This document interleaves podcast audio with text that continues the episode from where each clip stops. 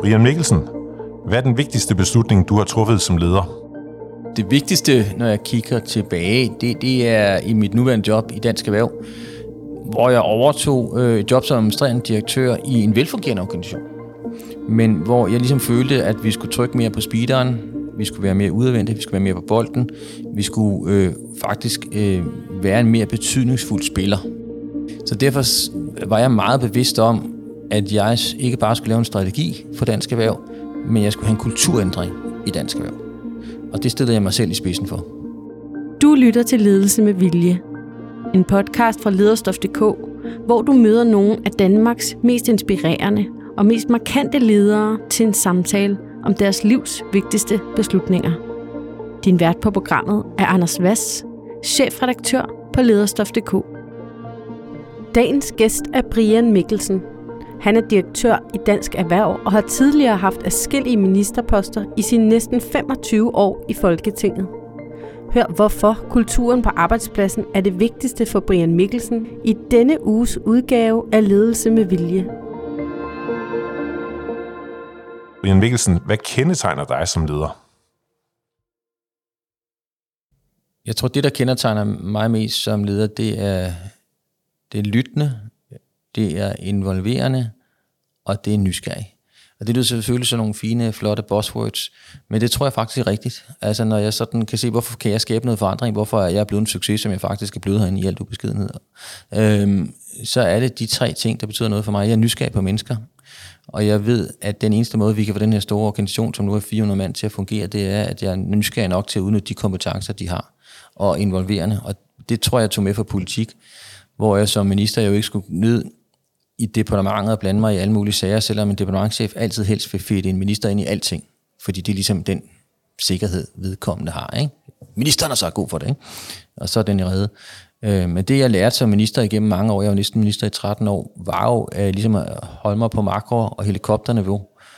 Være med til at udstikke den linje, der skulle være, og træffe de nødvendige beslutninger, men ikke blande mig i noget, jeg ikke vidste noget om. Og der er mange ting, jeg ikke vidste noget om. Altså, jeg var justitsminister, jeg er ikke jurist, vel? Altså sådan nogle ting, så det er bare et banalt eksempel. Og det har jeg overført til her i Dansk Erhverv, hvor jeg er nu. Ja, vi sidder jo i Dansk Erhverv, og, som har hjemme her i, i børsen midt i København. Det er derfor, man måske nogle gange kan høre en uh, ambulance køre forbi til den ene side, og nogle mennesker, der er travlt uh, til den anden. Der er meget travlt i det hus. Og det er godt. Men hvor meget har du taget med dig fra politik? Man kan sige, det her det er jo dit, dit, øh, dit første lederjob ude i det, som, som nogen vil kalde virkeligheden. Jeg, jeg har taget øh, det med mig, at jeg har respekt for faglighed. Det tror jeg faktisk er en af de vigtigste ting, jeg har taget med, fordi der er mange af mine venner ude i det private erhvervsliv, hvor jeg selv er kommet ud nu som øh, CEO i X og Y firma, som er rigtig gode venner til mig fra, fra os gennem mange år, som har sådan en lidt hovske snorske holdning til øh, den offentlige sektor. Men en af de ting, som jeg fandt ud af i, øh, ved at være minister og arbejde med departementer, som jo er kernen i et ministerium, øh, er den enorm høje grad af faglighed, commitment, engagement, og loyalitet, som ligger øh, hos dygtige medarbejdere. Så det, det, jeg har taget med, tror jeg, som en af de vigtigste ting, ud over det rent ledelsesmæssige i forhold til helikopterperspektivet, det er også en respekt for folks faglighed.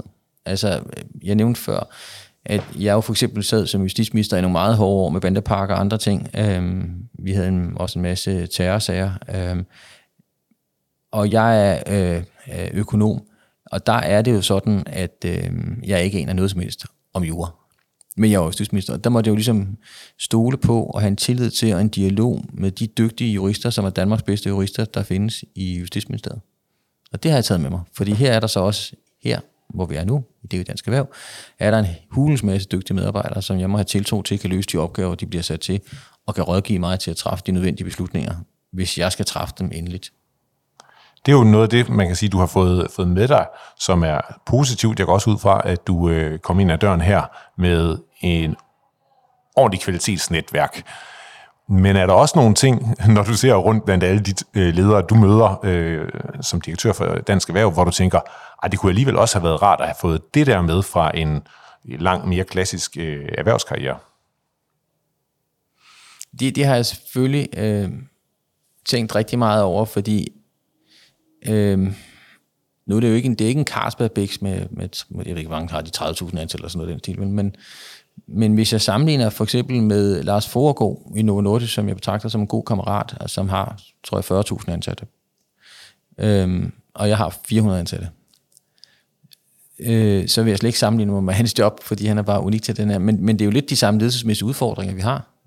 Selv i min mindre organisation med 400. Og så har jeg den ekstra dimension, at øh, jeg er ligesom også ambassadør for det her projekt. Så, så min rolle her er både at være en daglig leder, være øh, det kulturelle fyrtårn, som jeg synes, en leder skal være, øh, men også være den, der tegner butikken ud af til. Øh, og, og det, er den, det, det, det er den vægtning, jeg skal vende mig til. Når du nu spørger, hvad tager jeg med, og hvad, kan jeg, hvad kunne jeg sådan vil se på nogle andre, ikke? Øh, fordi hvis du kommer fra politik, så er den vigtigste rolle, det er jo ligesom også at være synlig. Det er jo derfor, man er i politik. Det er jo overbevist nogen om, at det, man siger, har man ret i. Ikke? Og man må bruge argumentets magt for det. Øhm, det er jo ikke helt det samme, når man kommer ud af det private erhvervsliv, hvor man mange gange ofte gerne vil være usynlig. Nu er min rolle så lidt anderledes, jeg skal også gerne være synlig samtidig. Ikke? Men, øh, men, men det, det er klart, der skal man lige dosere det. Altså vægtningen det vigtigste i mit job, det er jo faktisk at være leder for 400 mand herinde. Så er der en, en, en, en tillæg på det, og det er jo heldigt, at jeg har været i politik så mange år, så for mig, jeg betragter det ikke som arbejde, det er også at være synlig. Det er jo så en fordel af det, jeg ikke betragter det som arbejde på den måde. Men det er selvfølgelig kernen, det at være herinde. Øh, så jeg synes, der er ikke noget, jeg sådan tænker, jeg savner. Jeg har faktisk heller ikke nogensinde læst en ledelsesbog i mit liv. Altså, jeg har tænkt, om jeg skulle gøre det, og tænkt, nej, jeg synes, det fungerer godt.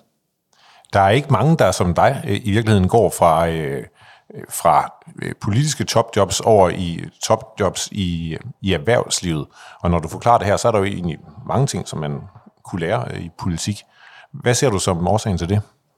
Jeg tror, jeg har selvfølgelig øh, tænkt rigtig meget over det, også fordi jeg snakkede med gamle kollegaer om det i politik, og snakker med nye kollegaer i erhvervslivet om det. Øh, jeg tror, at den væsentligste årsag til, at man ikke oplever det så meget i Danmark, som man gør for eksempel i UK, eller man gør i USA, og faktisk også Tyskland, det er, at vi er sådan en lille bitte land, og man bliver meget hurtigt rubriceret. Ikke? Nu kommer Brian fra konservativ, øh, Henrik kommer fra Socialdemokraterne, og, og så videre, så er man ligesom låst lidt fast. Ikke?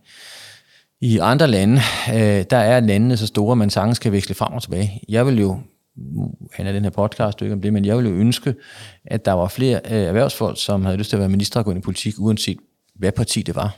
Jeg har kæmpe respekt for dem, som er i politik og kæmper for det, de tror på og arbejder med. Og jeg, alle faktisk derinde er jo kun i politik, fordi de tror på noget. Og jeg kan roligt betro lytterne her, at lønnen derovre og vilkårene er langt, langt ringere end ude i det private erhvervsliv. Altså langt. Så de gør det, fordi de er idealister. Ikke? Men der vil det jo være fornemt, hvis som man i andre lande oplevede nogle erhvervsfolk, tog den tørn og var minister eller ledende politiker. Men der, er det, der bliver man for let kategoriseret i Danmark, fordi vi er sådan et lille land. Der er ikke de samme muligheder for at skifte frem og tilbage. Så det tror jeg faktisk er hovedårsagen til det. Det er ligesom point of no return, når man er skiftet. Og der er ikke den fleksibilitet i Danmark, fordi vi er et lille land. Det kan vi jo altså, svært vente, når vi er 6 millioner mennesker, ikke?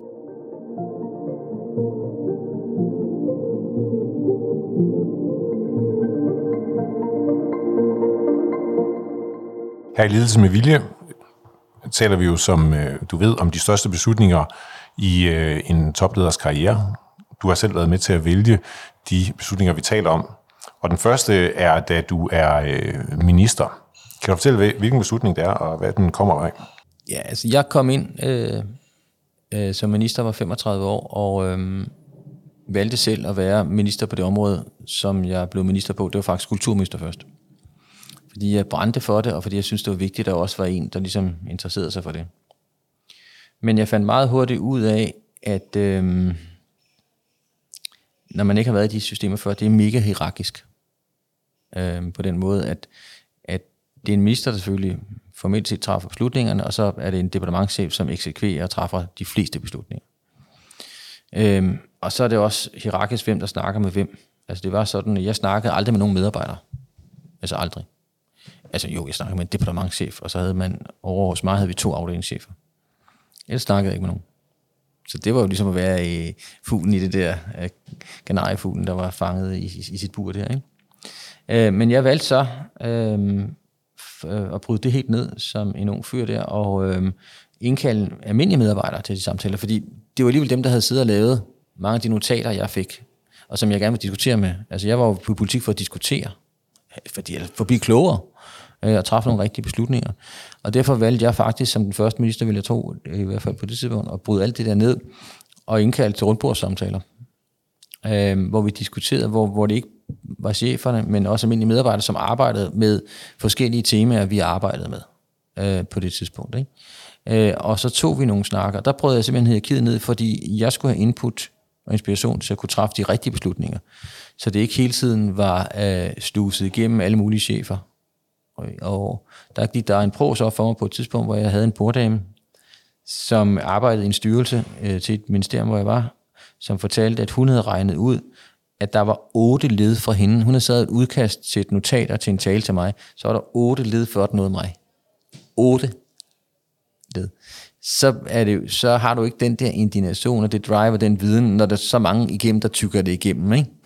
Øh, og, og derfor var kortsluttet jeg simpelthen det. Det er jo en ret stor, kan man sige, organisationsændring, hvis der er en kultur på, på forhånd, hvor man bliver forfremmet, indtil man når den der, øh, det der spot, hvor man er en af dem, der øh, får lov til at tale med ministeren. Og du kommer ind øh, relativt ung øh, og har ikke prøvet det før. Hvordan bliver det så taget imod? Det blev... Øh, med det er jo nogen, kan man sige, det, det går ud over. Dem, der det, mister... Skeptisk øh, holdning hos chefgruppe, altså hos den øverste ledelse. Men man kan sige, vi har et embedsmandssystem i Danmark, som er ekstremt lojalt, og de, de, ligesom, hvis ham der, den skøre Brian, vil gøre det, så måtte vi jo gøre det. Altså, de modarbejder det jo ikke på den måde, vel? Men med enorm glæde og entusiasme hos øh, den almindelige medarbejder. Og årsagen til, at jeg siger det som ledelsesmæssig det er jo, at det, der er en leders opgave, er ligesom også er med til at skabe noget motivation og engagement, og, og, og, og nu er jeg jo en kynisk arbejdsgiver på den måde, også få det bedste ud af medarbejderen. Altså, øh, i et ministerium og et departement sidder der sindssygt dygtige medarbejdere. Øhm, og det gør der også i det her hus her, og der handler det jo om at få 100% ud af dem, når de vil arbejde. Jeg betaler deres løn her, ikke? Altså, trods alt er det jo ikke nogen social klub. Øhm, og, og der, hvis man får skabt en større glæde og motivation og engagement ved at, at brainstorme med den, som træffer beslutningen, det er jo så ministeren på det, det kan også være nogle andre, ikke? Og, det, og det gør jeg faktisk også her, i det sted, hvor jeg er nu her, det har jeg taget med mig fra min ministertid, at, Øhm, at øh, jeg kalder de medarbejdere op, som laver tingene. Og jeg faktisk også gør det i forhold til min bestyrelse, så jeg ikke hele tiden bare skal, det jeg bruger mig selv som eksempel, at når jeg får nogle øh, talepapirer til alt lige fra energi til øh, sikkerhedssituation osv., så, så tager jeg faktisk min energichef med til bestyrelsesmødet. Og jeg tager vores udenrigschef med til møde. Øh, fordi det ved jeg, at det betyder noget for dem. Øh, men man får også en mere kvalificeret diskussion og dialog øh, om det, også i vores bestyrelse for eksempel. Så det har jeg også ændret. Men der er der vel også nogle gange nogle politiske forhold, hvor man kan sige, at det er godt, du sidder på alt ekspertisen der, men når jeg sidder i den her position, for eksempel foran en bestyrelse, så har jeg også øh, nogle andre ting, jeg skal tænke på, så derfor vil jeg egentlig gerne være, øh, være filtret. Kan det ikke nogle gange være en Nå, udfordring? Det, det, det er jo en kombination. Altså, du er jo, altså, hvis du er leder, er du leder, så skal du, altså, det er jo trods alt, derfor du har fået det ansvar, øh, det er, at du i sidste ende skal træffe den beslutning, ud fra alle de råd, du får, og ud fra de samtaler, du har, og ud fra din egen vurdering af situationen. Men der er det min egen erfaring, at øh, hvis det bliver tykket for meget igennem, fra fagmedarbejdere op til nogle chefer, også i sådan et hus som det her sker det også, så får du ikke, jo, du får sandheden, men du får, ikke den, du får ikke dimensionerne og diversiteten i de komplekse situationer, du skal træffe beslutning om. Øhm, og der, der synes jeg også, det er vigtigt, for eksempel over for min egen bestyrelse, at de får den mulighed for at få det for en medarbejder, øhm, som ved noget om energisituationen som jeg ikke ved nok om faktisk. Øh, og så træffer vi jo nogle beslutninger om, hvad vores linje er på det, på baggrund af, hvad han eller hun siger, og på baggrund af min indstilling til sidst.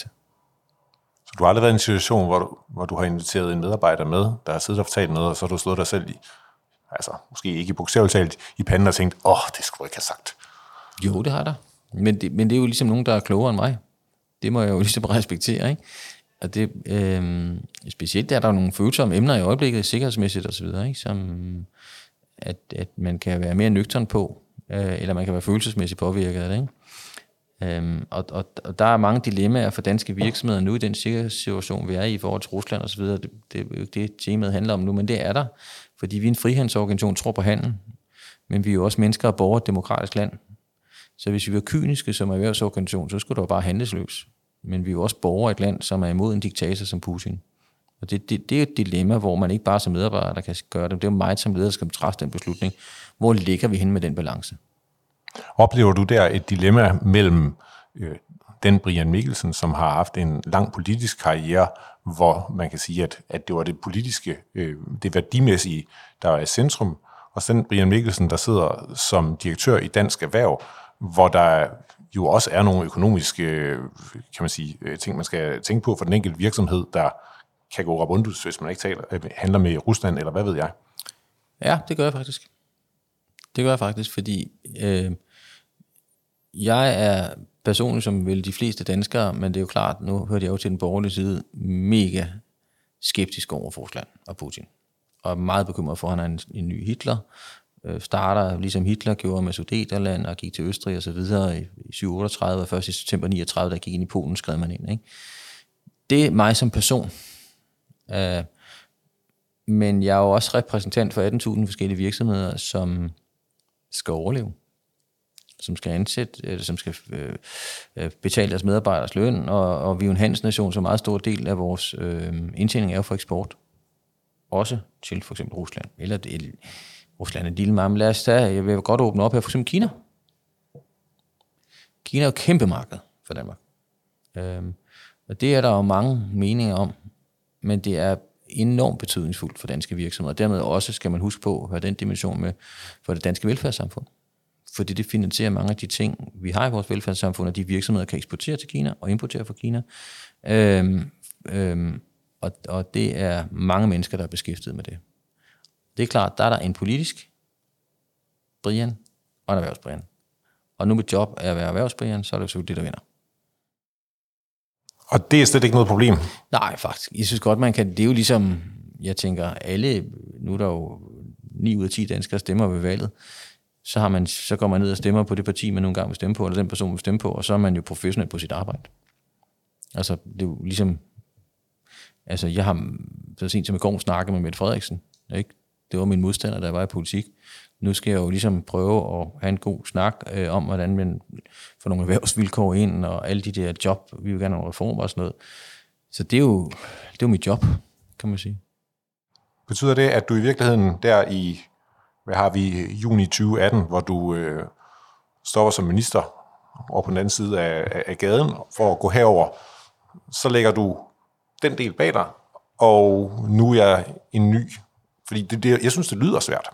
Jamen, øh, sindssygt godt spørgsmål, fordi det var faktisk det, der var min, min største overvejelse. Jeg havde øh, i, i årene op til fået tilbud om at blive direktør i nogle forskellige steder. Og øh, jeg er et mega, og jeg siger i nutid, engageret politisk menneske.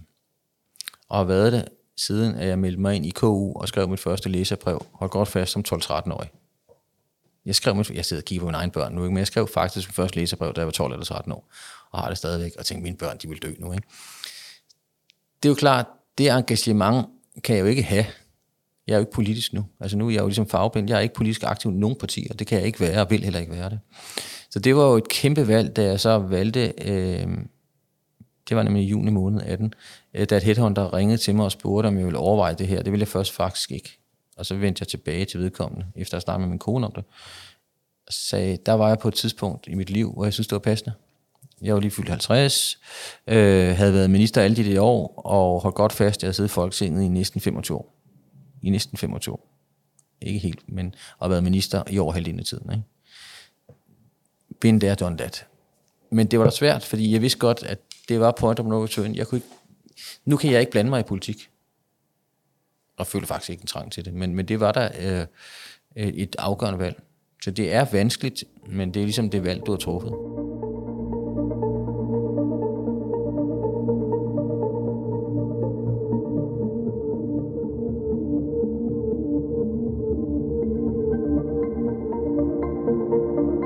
Her i Ledelse med Vilje, der beder vi altid vores øh, hovedpersoner om at tage noget med, der siger noget om dem som person og som leder. Du har taget en orange bog med. Ja, det kan man jo ikke høre i podcasten, men jeg holder den op foran mikrofonen nu. Øhm, da jeg var kulturminister, øh, øh, da jeg faktisk startede som kulturminister, så var det med en masse konfrontation, for så kom der en, en borgerlig kulturminister ind, som jo ja, var mig, men ligesom også ville, ville tage et opgør med. Jeg valgte til at være det jo ikke, og tage et opgør med de ting, der var. Øh, og jeg synes bare, at, øh, og der var jeg, jeg synes, vi dansk kultur rummede så mange ting, øh, og havde så mange ting, som jeg godt ville have diskuteret derude, at jeg faktisk selv valgte øh, efter at jeg havde haft en dialog med rigtig mange kulturfolk og kunstnere, om hvad man kunne gøre for dansk kultur, øh, og tage fat på det projekt, som lytterne ikke kan se, men jeg sidder med en bog om en kulturkanon, som er inde øh, for forskellige områder, øh, de bedste af de bedste værker inden for, jeg har lige bladet op i det, det kan være arkitektur, billedkunst, film osv., ikke?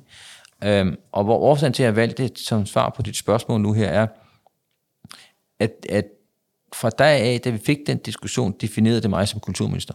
Altså, det nemmeste var faktisk var mit system imod, at vi gjorde det. Fordi det var besværligt. Øhm, det ville tage lang tid. Øhm, hvad hvis der kom et eller andet underligt ud af det? Hvis du, hvis du så stod til ansvar for det, Brian og alt muligt andet, var der mange, der sagde til mig. Ikke? Øhm, og nu var det jo ikke mig, der valgte det. Vi havde valgt nogle fagpersoner til at sidde og vælge det, så det er ikke min kulturkanon. Det er jo ligesom de der udvalgskulturkanon. Men det var en, jeg vil sige, langt de fleste advarede mig mod at gøre det. Da jeg besluttede mig for at gøre det, var der faktisk også modstand i regeringen mod det, fordi Venstre var imod det. Og vi var, det var en VK-regering, jeg sad i. Men jeg holdt fast, fordi jeg var stedig, øhm, og det er jeg stadig glad for. Og øhm, som jeg fortalte dig, før vi startede udsendelsen, er jeg faktisk lige blevet interviewet af Sveriges Radio og TV, som kommer ned for at lave noget på det, fordi de overvejer at lave det i Sverige. Og så vil de ned og snakke med den person, som fandt på det. Og jeg tænker, så mange år efter, så bliver jeg interviewet til Sveriges Radio og TV øh, om det projekt. Så derfor synes jeg, det, da, du, da jeg blev spurgt om, så tænkte jeg, den bog her vil jeg altså tage med som noget skilsættende for mig. Den øh, blev jo dengang øh, utroligt, ikke bogen, men konceptet, øh, kritiseret. Og øh, dels, hvorfor er der nogen, der skal kunne få lov til at bestemme, hvad der er bedre end andet, og selvfølgelig også alle dem, der egentlig godt kunne synes, at noget var bedre end andet, hvorfor er det ikke det, jeg synes, øh, der er det. Øh, og som du selv siger, det er ikke dig, der har truffet de enkelte beslutninger, men du har vel haft nogle, nogle holdninger? Nej, altså det, jeg synes, det var, det var årsagen til, at jeg tager det med som skældsæt beslutning, var jo også, for mig var det et opgør med den øh, Øh, kulturrelativisme, som havde hersket meget i dansk kulturpolitik på det tidspunkt, at alt var lige godt. Det her, det, det, den kulturkanon var et udtryk for, at noget er bedre end andet. At noget af arkitektur er bedre end andet, at nogle øh, filmmager øh, er bedre end andre, at nogle forfattere er bedre end andre. Og det var skældsættende, fordi det havde man ikke turde diskutere i mange år. Og det betød, at jeg lige pludselig så kom i offensiv med den diskussion. Meningen var også, og, og det er rigtigt husket, godt husket, at det var jo mega øh, omdiskuteret. Både i forhold til valg af værkerne, men også selv ideen om, at man skulle have noget, som var ligesom var en kanon. Øh, men det var også en del af mit projekt, det var at få en diskussion af dansk kultur, for jeg synes, vi har noget unikt i en global verden, hvor amerikanerne dominerer så meget af vores kultur og tech-giganter osv. Ikke? Øh, så var det vigtigt, at vi også havde øh, en kanon til at beskrive det. Så det, det, det vil jeg sige, det er nok det mest skilsættende, jeg holdt fast i, for det definerede mig selv som politiker og tro på min egen intuition. For der var mange, der advarede mod at gøre det, men jeg holdt fast. Og det, som fik dig til at holde fast i det, og gennemtrumfe en idé, der var modstand på, er der noget af det, som du har brugt i helt andre sammenhænge som leder? Ja, fordi, ja, øh, fordi jeg synes også, for, for, for, for mig er ledelse jo at sætte retning. Øhm, selvfølgelig kan man hele tiden blive klogere, men også at man ikke vakler. Altså det, det, man har brug for en organisation, er jo, at man kan se, hvor er det, ledelsen er på vej hen. Fordi, som vi har snakket om lidt tidligere i dag, så er kultur alt dominerende. Og det, det vigtigste faktisk for mig som leder, det er kultur. Altså virksomhedskultur, ikke ja, kultur, ikke, ikke den her kulturpolitik. Ja, det er selvfølgelig vigtigt, men, men, men, men kultur i virksomheden. Og derfor, kultur er jo også, at man har en klar linje, man står fast.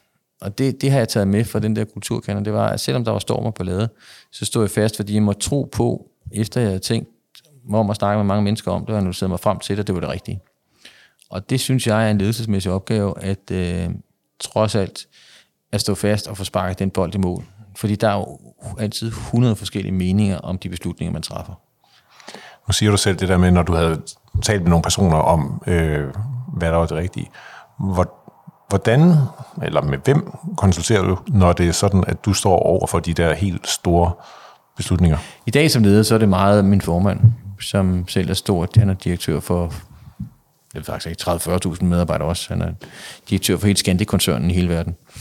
Øhm, så ham brainstormer jeg meget med. Øhm, og så kan jeg ringe til nogle andre. Det kan være øh, nogle andre også. Det kan være en, en Niels Stuedal fra Nordløs. Det kan være en Gregers fra Matas. Det kan være en Anders Hal og Per Bang fra Salling Nogle af dem, som sidder i, i mit eget sådan bestyrelse. Så kan det være nogle i mit eget netværk, som jeg snakker med. Det kan være en Jens Bjørn fra DSV. Det kan være Lars Foregård fra Novo. Det kan være en Michael Rasmussen fra Nykredit. Det kan være mange forskellige, som jeg ringer til, hvis der er et eller andet, jeg er i tvivl om eller har dilemma om. Hvor meget betyder netværket for dig? Meget. Men det har også noget at gøre med det, både i forhold til beslutninger, men også i forhold til, øh, når jeg skal artikulere nogle holdninger for erhvervslivet, så er det jo ikke mine holdninger. Så er det jo ligesom, hvad mener dansk erhvervsliv? Det er jo ikke, hvad jeg mener, det er, hvad, hvad vi mener, når vi nu taler reformer, udlandsk arbejdskraft osv. Er det stadigvæk meget nødvendigt? Ja, det er det faktisk. Øh, og så er det jo på vegne af dem. Og der, der er det vigtigt, at der er et netværk, hvor jeg har tillid til, at de siger, ja, ikke bare hvad der er politisk korrekt, men hvad der er rigtigt. Jeg lagde mærke til, at du nævnte dem der i dit netværk, at de var alle sammen mænd. Ja. Hvad er din tanke om det? Øh, det er jo øh, fordi, at det er kun 6% af, af top 1000 CEOs, som er kvinder. Og jeg har mange øh, bekendte i nogle af de der virksomheder. Ikke? Øhm, og det er da en udfordring kulturelt. Vi arbejder selv med den herinde, hvor vi har en målsætning om, at inden 25, så skal 30 procent i vores bestyrelse være kvinder. Vi har løftet det bare i løbet af et år fra tror det 10 eller 12 procent til 21 eller 22 procent. I, i, jeg kigger meget, nu har jeg lige ansat et nyt medlem til min direktion. Meget interessant proces. Øhm, fordi at jeg blev ved med at få præsenteret en masse mandlige kandidater. Selvom jeg jo blev med at sige, og det er ikke for at have været heldig eller glorende overhovedet, men jeg vil godt have en kvinde ind. Nemlig på grund af diversiteten, for at få nogle andre idéer ind også. Ikke? Og halvdelen af os er jo øh, kvinder, så det talentmassen er der jo. Øh, og jeg blev ved med at få præsenteret mænd, så der er jo noget øh, traditionel tænkning der. Jeg fik så valgt en kvinde. Jeg er jo stadig nok, ikke? Øh, og i min egen ledergruppe herinde, altså sådan i, i, under direktionen, så er det 50-50 med mænd og kvinder. Og hvad er det, det giver, når det lykkes? Jamen, jeg er igen, alle folk kan jo tale med omsøg og sådan noget, men det gider jeg bare ikke, når det politik, fordi det er også, det er også et kynisk arbejdsgiversynspunkt. At jeg, jeg har aldrig kunne forstå, hvorfor, der ikke, hvorfor man ikke bruger det noget mere, fordi vi har 50% kvinder og 50% mænd. Vi mangler, vores største udfordring i dansk erhvervsliv, det er talenter. Så er det jo fuldstændig vanvittigt sindssygt, at man ligesom favoriserer den ene halvdel frem for den anden halvdel.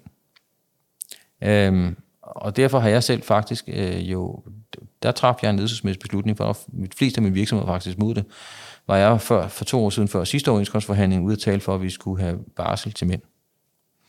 Øh, øremærket. Fordi at, at min egen analyse var, at det var der i 30'erne, man kunne se, at mændene løb for kvinderne. Øh, så der valgte jeg at gå imod måske hvis vi lavede en folkeafstemning blandt mine medlemmer, var det helt sikkert, at der var flertal imod det, jeg mente. Men der mente jeg, at vi ligesom skulle gå forrest. Øhm, og øh, så jeg, jeg repræsenterer, det er jo klart som menneske, det er jo alle sammen, vi danskere, vi har ordentlig ligestilling og så videre. Jeg har døtre, som du lige hørte før, øh, som er super seje. Øh, men, men som kyniske arbejdsgiver, så er jeg kun interesseret i, at vi får flest mulige kvinder jo. Som talenter og som ledere, fordi så har vi en større pulje at tage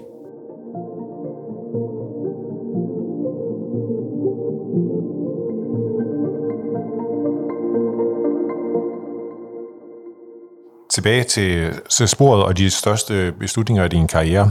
Den første, du nævnte, det var at øh, i virkeligheden åbne op i øh, organisationen dengang i dit ministerium og få dem ned fra, fra, fra bunden, 8. lag, op. Den anden beslutning, kan man sige, er på en eller anden måde nærmest modsat. Ja. Kan du fortælle om det? Ja, man kan sige, det er både en, en, en ministerbeslutning, men også faktisk en beslutning, jeg selv øh, eksekverer meget øh, i min nuværende job som administrerende direktør. Det er at holde mig væk fra øh, alle detaljer. Og øh, holde mig væk fra alle små beslutninger, men ligesom holde mig øh, til makrodelen. Og øh, ikke blande mig i den daglige drift. Det er jo klart, at jeg, øh, når jeg er administrerende direktør, så har jeg jo ansvar også for den daglige drift. Jeg er her fra min snak med dig nu her er faktisk lige kommet fra et møde med min CFO, og det er jo sådan en daglig drift selvfølgelig, ikke? på den måde. Men øh, jeg synes, det er vigtigt at overlade ansvaret til nogle medarbejdere, som ved, at de så også har ansvaret. Og så kan jeg få en orientering, og de, de er velkommen til at spørge mig om godt råd. Men jeg siger meget ofte, når nogle chefer eller medarbejdere kommer hen til mig og spørger, hvad jeg synes, så siger jeg, hvad synes du? Altså, Hvordan har du det med den her beslutning? Hvad synes du? Hvor synes du, vi skal gå hen? Og så lytter jeg dig til det, og så siger jeg, men jeg synes, du skal følge din egen intuition her. For ligesom ikke at præge dem, fordi de venter jo ligesom bare på, hvad jeg synes jeg er, så bliver det det, og det, kan ikke, det behøver ikke være en rigtig beslutning, jeg træffer. Så derfor øh, har jeg en politik her, øh, at jeg blander mig mindst muligt. Og det var faktisk en politik, jeg tog med som minister, fordi jeg vil prøve at holde mig til de store linjer. Det er nemmere i politik, fordi når du er administrerende direktør, skal du selvfølgelig også blande dig i, hvis du har en eller anden sag, eller du ved, det kan være, at lige for bedrageri, mange direktører sidder med, eller er på MeToo, eller strategi og sådan noget. Det skal du selvfølgelig også blande dig i, ikke? Men, men det er ligesom overladet nogle beslutninger til nogle medarbejdere, der ved mere om det, end jeg gør, øhm, som jeg ikke blander mig i. Det gør jeg faktisk ikke. Og specielt sådan et hus som det her, hvor der er rigtig mange fagmedarbejdere inden for forskellige områder, der er det meget vigtigt, at jeg ikke blander mig i det. Og der, jeg kan faktisk nogle gange blive konfronteret ud i byen, så sent som i morges blev jeg ringet op af en, som sagde, at øh, han havde hørt, at vi havde truffet den beslutning om det emne der. Så sagde jeg, det ved jeg ikke noget om. Altså, jeg vidste længere, at vi havde truffet den beslutning. Det er jo helt vildt, ikke? Jeg er leder, jeg vidste ikke engang. Så det må jeg heller ikke gå hjem tilbage og, og finde ud af. Det var faktisk rigtigt nok. Og sige, det var da fornuftigt, de havde truffet den beslutning. og hvordan ved du så, hvornår det er? Altså, djævlen er jo nogle gange i detaljen, at at nu bliver du faktisk nødt til at gå, øh, øh, gå ned i detaljen og være velorienteret. Du nævnte selv et par eksempler. Hvordan scanner du ligesom klart, alt det, der foregår? Har i, det her det er også en politisk organisation, altså ikke partipolitisk, men politisk organisation. Så derfor er der jo selvfølgelig nogle linjer, som jeg bliver nødt til at udstikke. Altså, det er jo ligesom mig, der skal bestemme, hvor, hvor går vi så hen, ikke? Og det er jo, eller nogle store beslutninger, og dem drøfter vi jo også altid i vores direktion hvor vi, hvor vi drøfter tingene. Vi har direktionsmøde en gang om ugen. Så alle de store beslutninger bliver ligesom truffet i sådan en direktion. Øhm, men der forsøger jeg at sørge for, at der ikke kommer alle de beslutninger ind der. Og vi er jo kun, man kan sige, den her BIX er jo kun noget, fordi der er nogle sindssygt dygtige medarbejdere. Og det er jo derfor, at vi skal jo i direktionen, inklusive mig selv, at faktisk blande os mindst muligt. Fordi der er jo, vi har jo valgt at ansætte nogle dygtige medarbejdere, så må de jo selv tage ansvar. Nu nævner du så selv den her episode, du har tidligere i dag, hvor der er en, der siger, jeg besluttede sådan, hvorfor det? Hvad hvis du, og, og du synes, det var jo så rigtig fornuftigt øh, besluttet, ikke at du vidste, det var sket, men, men hvad hvis det nu havde været en beslutning, hvor du så tænkte, det, hvorfor hulen har vi det? Det var slet ikke det, jeg ønskede. Jamen, det er jo også... Øh det er jo også tillid til medarbejderne og de chefer, der er, om de ved, hvor er går grænsen for deres beslutningskraft i forhold til, altså betyder det noget for det store danske erhverv? Jeg betyder noget for det fagområde, de sidder med. Hvis det betyder noget for det store danske erhverv, så skal de lige ind og runde mig eller en, en, nogen i direktionen. Ikke? Øhm, og jeg har ikke selv oplevet nogle, nogen ting, hvor jeg har sagt, det kolliderer med det store danske erhverv, men jeg har da oplevet beslutninger, øh, som jeg ikke har været enig i. Øh, interessant nok faktisk også den, der blev ringet over i morges, fordi der, der synes jeg, ah, ikke? Men, men men det er jo den respekt, der er for de mennesker. Og da det ikke går ind mod det store danske erhverv, så har jeg ikke tænkt mig at blande mig i det, fordi de må have en god grund til at træffe den beslutning, selvom jeg intuitivt ikke synes, det var den bedste beslutning. Men du vil insistere på at give dem pladsen? 100 procent, og det gør jo også, at de har øh, den entusiasme og det engagement til selv at være ansvarlig. Og øh, jeg tror meget på autonomi i forhold til, at min opgave er jo bare at sørge for, at vi ansætter de bedste medarbejdere. Nogle, der er jo dygtigere end mig og mine direktionskollegaer. Det prøver jeg at sige meget ofte til mine direktionskollegaer. De, vi har medarbejdere nede, som er meget dygtigere end os. Ikke? Øhm, det må man lytte til.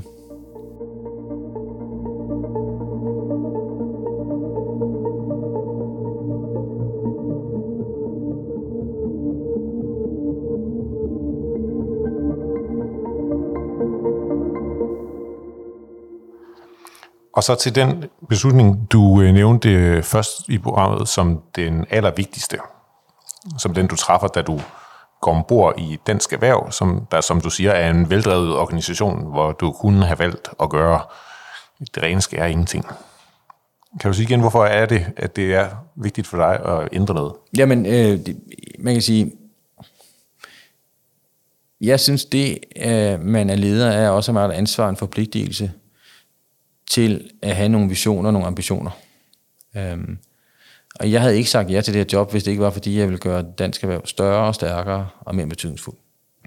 Og det, var, det, det, det havde jeg sat mig for, og det ville jeg ændre ved, fordi jeg synes, at det, det ville gøre øh, mulighederne bedre for dansk erhvervsliv, hvis vi havde en stærkere organisation i dansk erhverv. øh, alle de ord. Og øh, det nemmeste for en leder er jo bare at sætte sig ned, og så øh, ikke gøre noget. Selv når det går godt. Ikke? Why change a winning team? Men, men, men verden ændrer sig jo med eksponentiel hastighed. Fra, øh, på grund af teknologien, digitalisering, sociale medier, så sker der bare så meget rundt omkring, at, at der er brug for mere ledelseskraft, end der nogensinde har været før. Fordi det at bare sætte sig ned, det er også at stoppe op. Det jeg ofte taler om i meget mit eget ledelsesteam, det er, at hvis vi ikke skubber til den hele tiden så, øh, og udvikler os, så går vi baglæns. Fordi alle andre omkring os, de udvikler sig jo. Altså alle andre. Altså, der er jo ikke nogen, der bare står stille. Så hvis vi står stille, øh, hvad nogen måske gerne vil, fordi det går jo meget godt, øh, så kommer vi bagud. Fordi det går så stærkt rundt omkring os. Hvordan blev det taget imod? Du kommer helt udefra, og jeg er sikker på, at der er nogen, der har tænkt, ham der han er politiker, han aner slet ikke noget om, om, om dansk erhverv, som hverken organisationen eller dem derude. Hvordan, bliver der så taget, taget ned, når du kommer og siger, nu skal vi gøre nogle ting anderledes? Faktisk meget positivt, fordi det, det synes jeg er en anden ting, ting, som jeg har fundet ud af ved dygtige medarbejdere, det er, at de er jo mega omstillingsparate. Nu har jeg været heldig at være omgivet af dygtige medarbejdere, både i de departementer, jeg har været ministerierne, og så herover.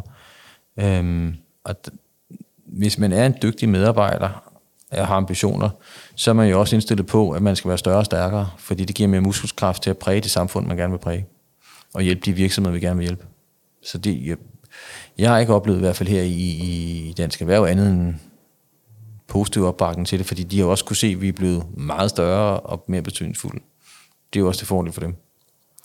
Du har udtalt i, øh, i andre interviews, at en af, af forskellene også ved at gå fra, at du gik jo så fra Erhvervsministeriet over i Dansk Erhverv, øh, udover at man tjener mange flere penge her, så arbejder man også det gør man. mindre.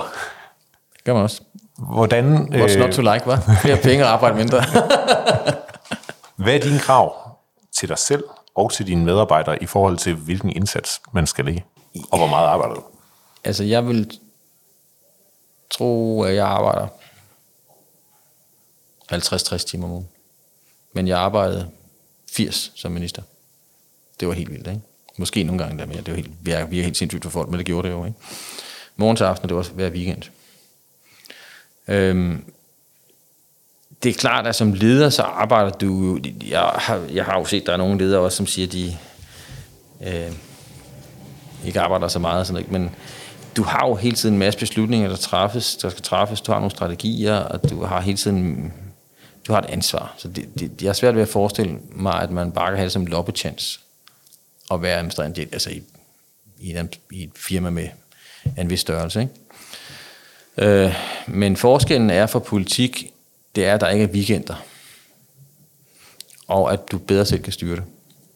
Fordi jeg kunne jo øh, læse en avis om aftenen. Nu læser man jo avis om aftenen, ikke om morgenen længere.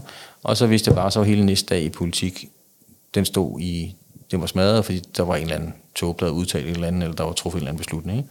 Og det var ligesom, det kunne jeg ikke gøre noget ved.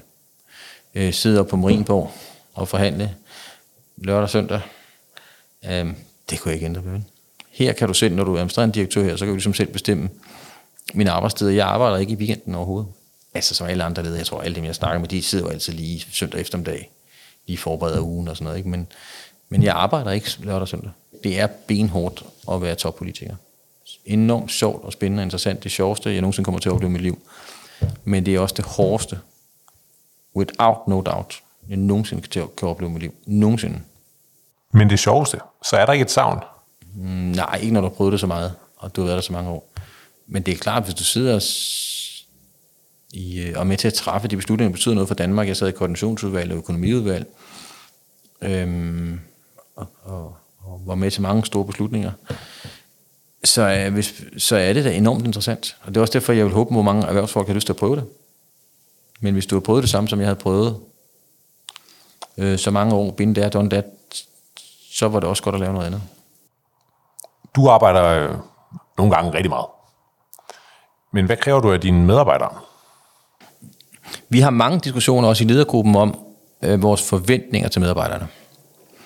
Øhm, og vi forventningsafstemmer øh, meget hurtigt. Øh, øh, også i forhold til, at jeg har en til en med alle nye medarbejdere, så kommer jeg ind og snakker med mig. Det siger, når vi får arbejde herinde, øh, så tænker vi kun på én ting, det er, hvad vi kan gøre for at hjælpe danske virksomheder. Og hvis man vil redde valerne og hundevalpen og alt muligt andet, så må man gøre det i sin fritid. Ikke? Så vores fokus herinde, når man er på arbejde i den tid, man er herinde, det er at gøre noget godt for danske virksomheder. Det er det eneste, vores fokus er, og så kan man gøre alt muligt andet i sin egen tid. Jeg vil øh, tro, og det har vi ikke nogen analyser på, fordi på den måde kontrollerer vi ikke medarbejderne, at øh, den gennemsnitlige arbejdstid herinde for øh, vores medarbejdere er nok på det, den skal være, altså en 7-38 timer. Så er der selvfølgelig også situationer, hvor man arbejder mere. Øh, det kan være overenskomstsituationer, hvor de arbejder faktisk på ministerniveau, 70-80 timer eller sådan noget. Ikke? Det kan være politiske situationer, hvor der er sager, hvor man skal bruge aftener og weekender og sådan noget. Ikke? Så, så det, der kendetegner i hvert fald medarbejdere herinde, er en, en mega høj grad af fleksibilitet, og det, det er det, vi snakker om rigtig meget. Det er fleksibiliteten for medarbejderne i en, i en organisation som vores. Interesserer du dig meget for dine medarbejdere, og hvad de gør uden for dansk erhverv, hvor ja, man arbejder vi har meget, vi, jeg forsøger at skabe en, en form, fordi jeg har jo den holdning, at, øh, at øh, vi er jo faktisk mere på arbejde, end vi er sammen med vores familier. Så derfor skal det også være sjovt og rart at være her. Så vi prioriterer meget sociale arrangementer. Altså alt det, som alle mulige andre også har, altså for fredagsbar og så videre. Men vi putter mange penge i vores kantine.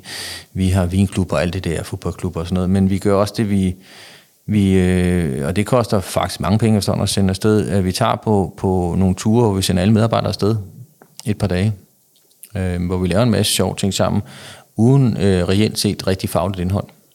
Men hvor vi ligesom har det rart sammen, og laver nogle øvelser sammen selvfølgelig, ikke? Men, men vi har lige været på en tur på Fuglsang, hvor vi øh, øh, kørte på magtiknaller der og øh, skød med bue og bil og alt det, som man skal gøre. Men, men det gør jo, at det, det snakker vi om, når vi kommer hjem.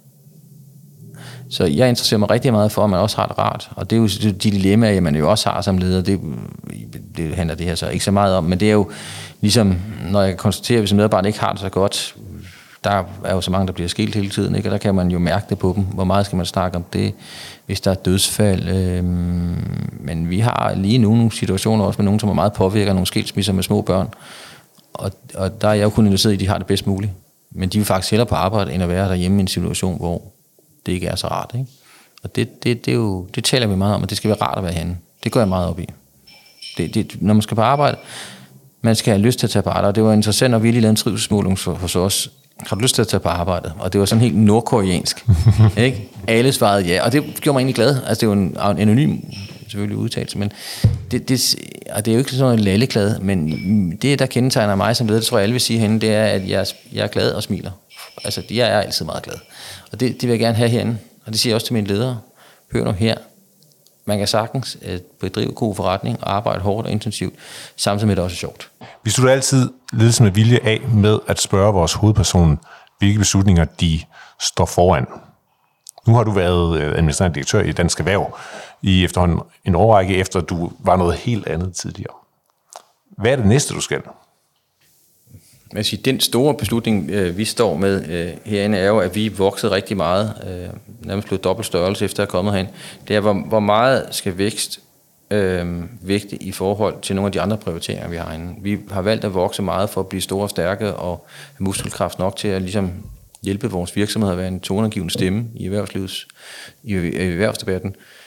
Men det, jeg diskuterer nu her, øh, også med, med mine kollegaer, det er, hvor meget fokus skal vi have på vækst, og hvor meget på nogle af de andre ting, vi gør, det skal prioriteres. Det, det er sådan den prioriteringsdiskussion, ledelsesmæssige diskussion, vi har lige nu.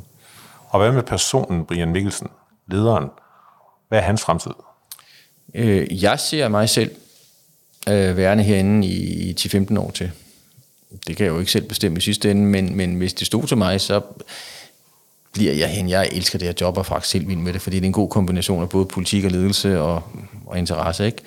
Så jeg, jeg kan næsten ikke se, at jeg kan få et mere spændende job i hele verden. Øhm, så jeg, jeg vil da tro, at hvis vi laver den her podcast om 10 år, så sidder jeg stadigvæk her og bliver endnu klogere på nogle spændende ledelsesmæssige dilemmaer. Det ser vi frem til. Tak for det, og tak fordi du vil være med i Ledelse med Vilje. Så tak. Kæmpe fornøjelse. Tak. Du har lyttet til Ledelse med Vilje, en podcast fra lederstof.dk. Du kan abonnere på podcasten i din foretrukne podcast-app, og vi bliver glade, hvis du også giver os en anmeldelse og nogle stjerner med på vejen. Alle de topchefer, vi taler med i Ledelse med Vilje, deler deres bedste råd om ledelse inde på lederstof.dk. Så gå ind på sitet og få inspiration til, hvordan du selv bliver en bedre leder. Bag lederstof.dk står lederne, Danmarks største interessefællesskab for ledere.